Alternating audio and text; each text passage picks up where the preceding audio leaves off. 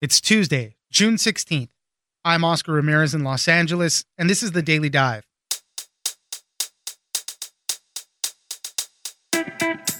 Can people who are asymptomatic spread COVID 19? The WHO last week said it was very rare, and then had to walk it back, saying that the error was confusion due to a muddling of scientific jargon and that there was a difference between asymptomatic and pre-symptomatic people. Either way, the virus can be spread whether a person exhibits symptoms or not. Greg Barber, staff writer at Wired, joins us for more on the COVID confusion. Next, we have a conversation with MSNBC analyst, former U.S. attorney, and former acting head of the DEA, Chuck Rosenberg, about his podcast, The Oath with Chuck Rosenberg. In one of his latest episodes, he spoke with civil rights activist Maya Wiley about policing in America. They discussed the possibility of real change within law enforcement and also the culture of silence in the police force. Chuck will also tell me about his time as acting head of the DEA and speaking out against President Trump, saying he approved to have condoned police misconduct back in 2017. It's news without the noise. Let's dive in. These individuals need to be followed carefully um, over the course of uh, when they're detected and looking at secondary transmission. We have a number of reports from countries who are doing very detailed contact tracing. They're following asymptomatic cases, they're following contacts, and they're not finding secondary transmission onward. It's very rare. Joining us now is Greg Barber, staff writer at Wired. Thanks for joining us, Greg. Thanks for having me. I wanted to talk about coronavirus. Obviously, it's a novel coronavirus. We're learning so much about this as we go along, and there's so much that we don't know about it. And one of the things also that has been troubling is kind of the wording and the terminology used when describing this and describing transmission rates and all that stuff. And last week we got some confusing things out of the WHO, the World Health Organization. It sounded as if people that were asymptomatic or presenting no symptoms weren't spreading the virus. That was kind of that mixed messaging that we were getting. Then they had to go back and retract it and say, well, it's rare, but it does happen and it got very confusing very quickly. you know, people that were saying that we shouldn't be shutting down the economy over this use this as a, kind of a rallying cry, saying, "Hey, look, see, even the WHO is saying that these people are not spreading it," but that's not necessarily true. Greg, help walk us through this and talk about people that are asymptomatic, pre-symptomatic, and then all the terminology used to describe it. So on Monday, an epidemiologist named Maria van Kerkhove, who is the technical lead for the World Health Organization's COVID response, she was asked a question about asymptomatic transmission. This is really the key word here. And she said that these cases are very rare, especially these cases when they actually cause other infections of COVID 19. So this got picked up really quickly. Asymptomatic infections are very rare. And this was really a sort of became a rallying cry, particularly among pundits and news organizations that think that the lockdowns are overblown. And there's kind of a neat logic to that. The logic behind shelter in place is that you and I should stay home even if we feel fine because we might be at risk to others. But, you know, if asymptomatic infections are rare, then I'm only at risk to others if I'm showing symptoms. Right. So those symptoms are basically a signal to me to stay home. But this got a lot of pushback. Epidemiologists who are basically watching with horror. What it came down to is that there are two different ways of talking about asymptomatic. One, of course, is this general definition where it refers to people without symptoms. But Van Kerkhove was actually using it in a much narrower sense. She meant people who never show symptoms throughout the entire course of their illness. And that's actually somewhat rare. But it's to distinguish from people who might not be showing symptoms right now, but then go on to show symptoms. There's another term for that that's pre symptomatic. So, in a sense, everyone is presymptomatic at some point. Usually, when you get a new virus, it takes a couple days for symptoms to develop. And there's actually a lot of evidence that in that stage of the disease, those people are actually quite infectious. There have been studies on this thing called viral load, which is basically like the number of copies of virus that they find inside people. And these presymptomatic people actually have really high viral loads. And so that's not to say that they're necessarily infecting other people. One distinguishing factor might just be that they're not out there coughing and sneezing, which can spread the virus. But they do have a lot of infectious virus to share with others, even just by speaking and breathing. One of the things that puts a hinder on what is when it comes to contact tracing, because it's really hard to nail somebody down if they weren't experiencing any symptoms. So they could have got somebody sick. Then later on, you know, it's the job of the contact tracer to kind of find out who it was, who was the source, And it just really complicates everything because they were never experiencing those symptoms. I should step back and say that, as Van Kerkhove clarified, it's actually not really certain whether these true asymptomatic people, these people who never show symptoms, are rare or not. But there's increasing evidence that they are. This is from studies that have tracked coronavirus patients to see if they develop symptoms down the road. And there's often finding that people who maybe they didn't think that they had symptoms, maybe they had like a gastrointestinal issues or something. So they just kind of maybe were classified as asymptomatic. In further investigation, it turns out that they just had mild symptoms or just weird symptoms that they didn't think went with COVID 19. So finding out that more over time that these true asymptomatic infections is actually somewhat rare is actually a good thing because, as you say, those people are really hard to track in contact tracing because they're probably not very likely to go get a test. These kind of invisible transmitters that contact tracers can't find. Generally, you have to kind of work back to those people because you might find somebody that they infected who's symptomatic and went in and got a test. And then you find just by interviewing all their different contacts that oh yeah, that person is sort of at the core of multiple infections, or maybe they remember symptoms that they didn't report or didn't think merited a test. So in that respect, you know, I think that their epidemiologists are a little bit heartened by the kind of growing consensus around the rarity of these truly asymptomatic cases. Yeah, and there's a bunch of reports that have estimated the numbers vary. Obviously, there's one report that says about 40% of cases are asymptomatic. There's others that lower that down to maybe about 15 to 20% that are asymptomatic. But, you know, it's just, again, like a cautionary thing. You know, these people that might be asymptomatic, but they work in these up close and personal fields healthcare workers, hairdressers, cashiers, people that are handing things back and forth with people, they could be spreading it and not knowing it. That's why it's important that they get tested regularly. Everyone else needs to just kind of hold the line and kind of, uh, uh, as we've been saying, wear the mask, wash your hands, and kind of just generally be careful about things. Yeah, this was actually incorporated into uh, the strategy of one of the epidemiologists I spoke to last week for testing folks.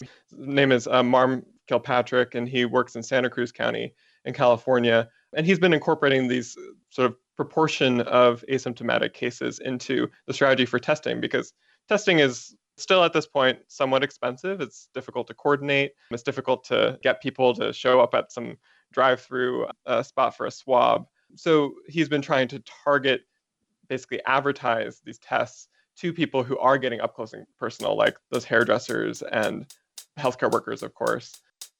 Gregory Barber, staff writer at Wired, thank you very much for joining us. Thanks for having me.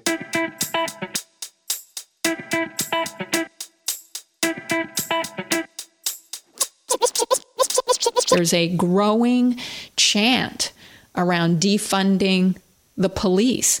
And I think there are a lot of people who if that scares them, they should take that as an incredible vote of lack of confidence in reform, and they should use it as a challenge to show that reform is possible. Joining us now is Chuck Rosenberg, MSNBC legal analyst, former U.S. attorney, and federal prosecutor. Chuck was also a former FBI official and former acting head of the DEA. Chuck, you have a podcast out called The Oath with Chuck Rosenberg. Thank you very much for joining me. My pleasure, Oscar. Thanks for having me on your show. The podcast, uh, this is a conversation that you have with people who have taken oaths to defend the Constitution, and, and you you have a, a ton of great guests on there. One of the more recent guests that you had on was Maya Wiley. She's a civil rights activist and MSNBC legal analyst as well and you discussed about policing in America and racial injustice. And, and obviously, this is a topic top of mind for a lot of people in the wake of what happened with George Floyd, people protesting across the country for police reforms and against police brutality. Tell us about your conversation with Maya and, and policing in general right now in America. I'd be glad to. Uh, just to back up a little bit, uh, Oscar. So, the whole idea behind the podcast was to have folks, as you said, who've taken the oath and served this country from the military uh, community, from the intelligence community, from the federal law enforcement community, and to have thoughtful conversations with people, you know, without resort to politics or partisanship or hyperbole, just to have thoughtful conversations with interesting people. Maya Wiley was amazing, is amazing. Uh, as you said, a civil rights activist, uh, intelligent, articulate, thoughtful. She has a long career sort of at the intersection of education and public policy and in the civil rights movement. And for a time, she was the head of the Civilian Complaint Review Board in New York City. That's the agency that oversees police misconduct and makes recommendations about how the department should handle it. So she had a very good window into the world of policing and police misconduct. How did she feel about the latest incidents with George Floyd? Obviously, there's a ton of video evidence. We know now the officers are charged. I mean, it really seemed like that's a situation that could have been avoided altogether on all parts. You know, the officer, obviously, Derek Chauvin involved with his knee on George Floyd's neck, and then the other officers that just seemingly stood by letting it happen. What were Maya's views on the way this whole thing played out? Well, she had the same reaction that I did. What we saw in the video was sickening, Oscar, reprehensible. But, you know, when you think about it, when you break it down, you actually see two different types of misconduct, both of which are troubling. Obviously, the officer with the knee on uh, Mr. Floyd's neck, who uh, caused his death, was using a tactic that, first of all, should be banned, and second of all, didn't require him to do that to restrain somebody who was in handcuffs. But there's another problem evident in the video, and that's something that Maya and I talked about on my podcast, which is officers standing by. And, you know, writ large, officers, otherwise perhaps good officers, um, maybe bad officers, but otherwise perhaps good officers who don't come forward, who see some misconduct in their department, but work in an organization that doesn't have a culture that supports people coming forward. And so I'm speaking now more broadly than about Minneapolis, but you have to create a culture where an otherwise good officer who sees something that's wrong will be supported and not ostracized supported and not shunned if he or she comes forward to report the misconduct. And that's the thing that is so important to change in um, police culture and, frankly, in any culture, in hospitals, in airlines, in accounting firms. People have to be supported when they see something wrong and they have to feel like they can speak up about it. You know, a lot of people, when they talk about this stuff, they speak through their own personal experiences. And, and you see the protests going on, and they're angry at police, they're angry at the institution. So, how do you have that conversation with people that, yes, there are good people in law enforcement and we do have to weed out these bad people? In some ways, I think the good cop, bad cop conversation oversimplifies the problem. Of course, there are good cops. In fact, I grew up in law enforcement. That was my professional home for many years. I know there are good cops. In fact, I said on the podcast, and I'll say it uh, to you as well, Oscar, I believe the large majority of cops are good cops, but that in of itself doesn't sort of address the problem. Right? It's not as if we have a bad cop screening system. I mean, bad cops can you know pass physicals and written examinations and um, you know pass the interview process and get into a department the question is how do we get rid of bad cops? You know, some police chiefs have said, you know, the unions are too strong. Maybe it's feckless city management. Maybe it's bad um, management within the department. Here's the problem. Uh, you have 18,000 law enforcement agencies in the United States. And so the problem in one place, maybe a sophisticated large city police department that's well resourced, can look very, very different than the problem in some other jurisdiction, maybe an unsophisticated, small, and under resourced department.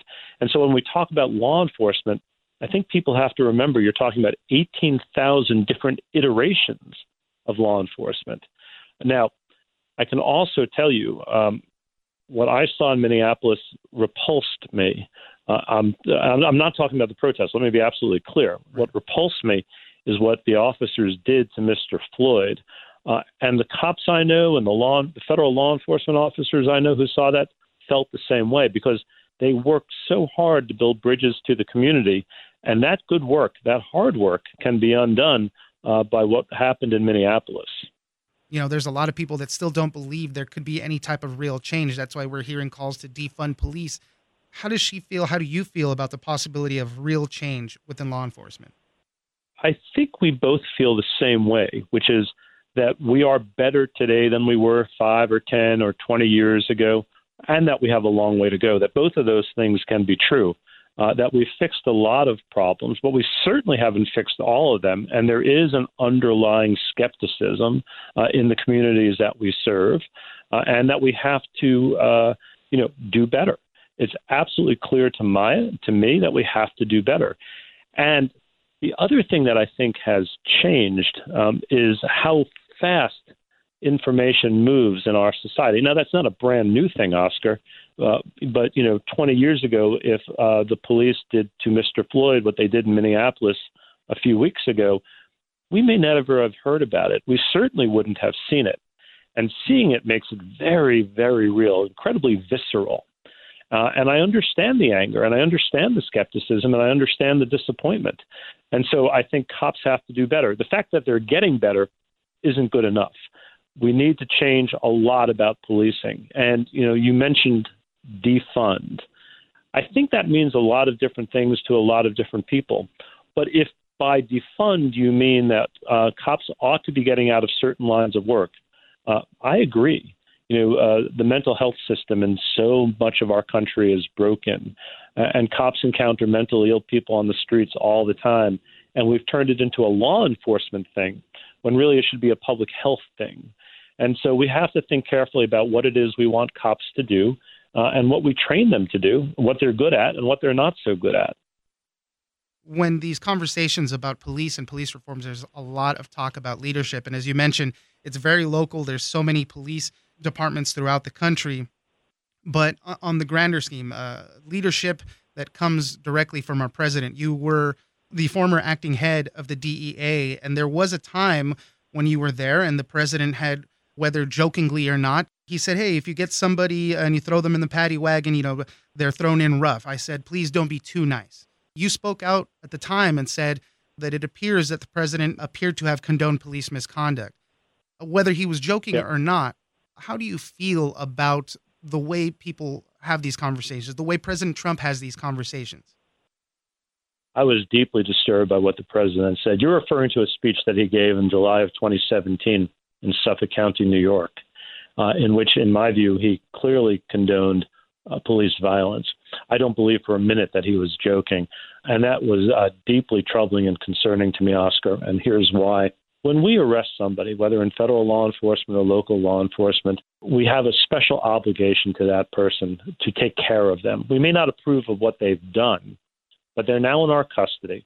And we have a moral, ethical, and legal obligation to make sure that they're safe.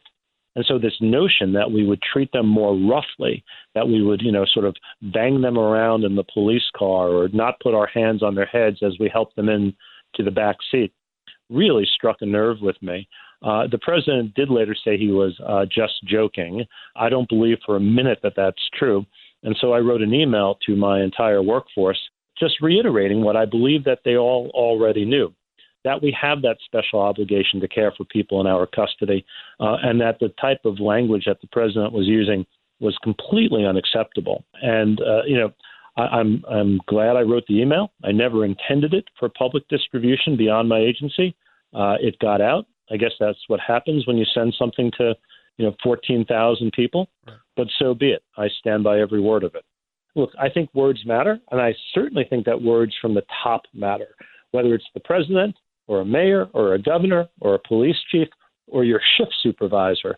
They have to take the obligation to treat people in the right way seriously. And if they don't, and they don't use the right words and they don't use the right language and they don't mean what they say, then you send a very dangerous and wrong signal to the rank and file. People look up to leaders for leadership. And we have a moral obligation and a legal obligation, as I said earlier, an ethical obligation to guide them in the right way. The third season of The Oath with Chuck Rosenberg is out now. Definitely check out his episode with Maya Wiley. Chuck is an MSNBC legal analyst, former U.S. attorney, and former acting head of the DEA. Chuck Rosenberg, thank you very much for joining us. Appreciate it. Oh, it's my pleasure. Thank you for having me, Oscar.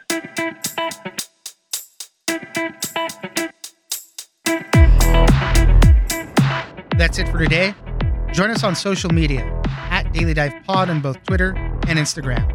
Leave us a comment, give us a rating, and tell us the stories that you're interested in.